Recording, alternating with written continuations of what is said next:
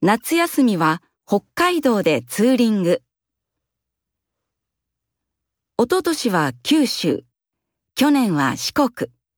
そして今年の夏休みは自転車で北海道を走りました。一週間の中で3日雨が降って大変でしたが、美味しいものを食べたり、綺麗な景色を見たりして、